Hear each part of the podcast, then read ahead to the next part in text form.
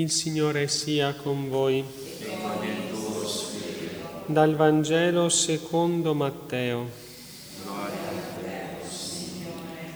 In quel tempo Gesù disse ai suoi discepoli, non crediate che io sia venuto ad abolire la legge e i profeti, non sono venuto ad abolire, ma a dare pieno compimento. In verità io vi dico, finché non siano passati il cielo e la terra, non passerà un solo iota, un solo trattino della legge senza che tutto sia avvenuto. Chi dunque trasgredirà uno solo di questi minimi precetti, insegnerà agli altri a fare altrettanto, sarà considerato minimo nel regno dei cieli. Chi invece li osserverà e li insegnerà sarà considerato grande nel regno dei cieli. Parola del Signore. Non cadetto dell'auto nostro. Sia lodato Gesù Cristo. Ora continuiamo a riflessione sullo Spirito Santo, che le sue operazioni in noi. Lo Spirito Santo ci è dato per santificarci, abbiamo visto. Ma per quale via ci condurrà la santità? Risponde l'enciclica Mistico, Mistici Corporis dicendo che il Divino Paraclito viene comunicato alla Chiesa affinché le sue singole membra di giorno in giorno siano sempre più simili al Redentore. Lo Spirito Santo viene alle anime nostre per conformarci, per assimilarci a Cristo. Ecco lo scopo immediato della sua azione in noi. Ecco la via per cui ci condurrà alla santità. Tutti gli eletti sono da Dio, dice San Paolo ai Romani, predestinati ad essere conformi all'immagine del Figlio suo. Noi saremo santi a misura quindi della nostra somiglianza con Cristo e lo Spirito Santo ci è dato appunto perché scolpisca in noi i tratti di questa divina somiglianza, rendendoci di giorno in giorno sempre più simili al Redentore.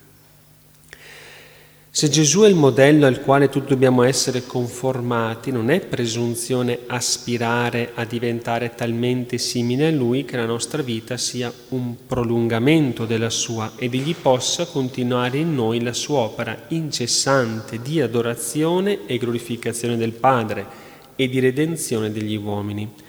Noi siamo incapaci di giungere a una così perfetta conformità con Cristo, ma lo Spirito Santo è in noi appunto per realizzarla. Gesù è il santo per eccellenza. Per renderci simili a Lui lo Spirito Santo ci comunica inizialmente la santità di Cristo e fondendo in noi la grazia, la quale poi deve talmente penetrare il nostro essere, la nostra attività, la nostra vita, da fare di ognuno di noi un alter Christus. E notiamo che la grazia diffusa a noi dallo Spirito Santo è identica nella sua natura a quella che santifica l'anima Gesù, benché noi venga data in misura infinitamente inferiore, mentre Cristo la possiede senza misura, è però lo stesso germe, lo stesso principio di santità. Ecco perché il pieno sviluppo della grazia ci può davvero portare all'identificazione con Cristo, fino ad essere altrettante immagini di Lui. E nella misura in cui saremo trasformati in Cristo, parteciperemo non solo alla sua santità, ma anche alla sua opera. Gesù rinnoverà in noi il suo mistero, in noi continuerà a glorificare la Santissima Trinità e a salvare le anime. A questo punto però facciamoci la domanda, qual è stata la norma di vita di Gesù? La norma di vita di Gesù è stata la volontà del Padre e abbiamo visto come lo Spirito Santo di continuo lo guidava all'adempimento di tale volontà. Parimenti lo Spirito Santo vuole guidarci sempre più nella via segnata dalla volontà di Dio. In pratica, infatti, la santità, dice Benedetto XV, la santità consiste solo nella conformità al divino volere. In una conformità talmente piena che come insegna San Giovanni della Croce, che nell'animo non vi sia più cosa alcuna contraria alla volontà divina, ma in tutto e per tutto sia mossa solamente dalla volontà di Dio. È questo lavoro che dura tutta la vita, che anche, anche Arrivare a tal punto non è facile, né mai vi arriveremo senza soccorso dello Spirito Santo. Di più bisogna tenere presente che la conformità al divino volere deve esprimersi, dice ancora Benito XV, in un continuo ed esatto atto adempimento dei doveri del proprio Stato. Questo è importante. Ed essere sempre in tutto fedeli al dovere del proprio Stato non è cosa da poco, perché richiede abnegazione, generosità e costanza tutta prova. Se uno è sposato deve santificarsi con il matrimonio, quindi ecco ciascuno il proprio stato di vita. No? Guardiamo Gesù in croce e comprenderemo che cosa può esigere il perfetto adempimento della volontà di Dio, il perfetto adempimento del proprio dovere. Tuttavia questa è la strada su cui dobbiamo metterci con la nostra buona volontà, rinnovando sempre i nostri sforzi. E lo Spirito Santo, vedendoci rinnovare i nostri sforzi, ci verrà incontro, ci prenderà per mano e un istante ci condurrà laddove noi non siamo stati capaci di arrivare forse in tanti anni. Bisogna essere ben convinti che se lo Spirito Santo lavora nelle anime nostre per assimilarci a Cristo, non può farlo che aprendo per noi la via della croce. Adesso questo è un discorso che magari ci piace poco, però dobbiamo ascoltarlo bene. Gesù è Gesù crocifisso. Non vi può essere quindi conformità con Lui se non mediante la croce e non si entrerà mai nelle profondità della vita spirituale se non entrando nel mistero della croce. Santa Teresa di Gesù, altro dottore della Chiesa, insegna che anche le più alte grazie contemplative vengono date alle anime proprio per rendere più capaci di portare la croce. Siccome Dio, dice la Santa, non può farci maggior favore che concederci una vita conforme a quella del suo amatissimo Figlio, così tengo per certo che lo scopo di queste grazie sia di fortificare la nostra debolezza, onde sappiamo imitarlo nel molto patire. Sì, più di tutte le grazie, fine citazione, sì, più di tutte le grazie mistiche vale ed importa la conformità a Gesù crocifisso.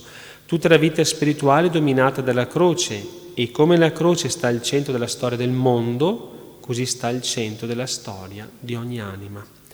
La croce ci ha dato la vita e la croce imprimerà in noi i tratti della più perfetta somiglianza con Gesù. Quanto più parteciperemo della sua croce, tanto più saremo simili a lui e coopereremo all'opera della redenzione. La necessità della croce per giungere alla santità è evidente, non si può abbracciare sempre in ogni circostanza la volontà di Dio senza rinnegare la volontà propria, senza rinunciare alle proprie soddisfazioni egoistiche. E tutto questo significa distacco, croce, sacrificio, rinnegamento di se stessi significa mettersi sulla via indicata di Gesù stesso. Se qualcuno vuole venire dietro a me, rinunzia a se stesso, prende la sua croce e mi segua. Ed è proprio su questa via che lo Spirito Santo ci sospinge e ci invita. Quando ci sorprendiamo in cerca delle cose più facili, più comode, più onorevoli, quando ci accorgiamo di concedere soddisfazione al nostro amor proprio, alla nostra vanagloria o ci vediamo attaccati alla nostra volontà, diciamo pure a noi stessi che tutto ciò è ben lontano dall'essere ispirato dallo Spirito Santo e che anzi ostacola la sua azione in noi. Concludiamo. Non possiamo quindi pensare che l'azione dello Spirito Santo in noi sia sempre consolante, tutt'altro e del resto la sofferenza è necessaria non solo per la nostra purificazione, ma anche per associarci all'opera dentrice Gesù. Quanto più ci inoltreremo nella via della croce, tanto più santificheremo noi stessi e potremo esercitare nella Chiesa un fecondo apostolato. È dunque evidente, lo Spirito Santo per santificarci non può condurci per altra via che per quella della croce e noi dobbiamo secondare la sua direzione cercando anzitutto di abbracciare di buon cuore quanto di amaro e di penoso incontriamo nella nostra vita di ogni giorno. Spesso si trascura la croce delle difficoltà quotidiane per amarne una lontana che forse non verrà mai. Non dobbiamo andare a cercare la nostra croce in sofferenze straordinarie che beh raramente forse mai incontreremo, ma nel dovere, nella vita, nelle difficoltà, nei sacrifici di ogni giorno, di ogni momento.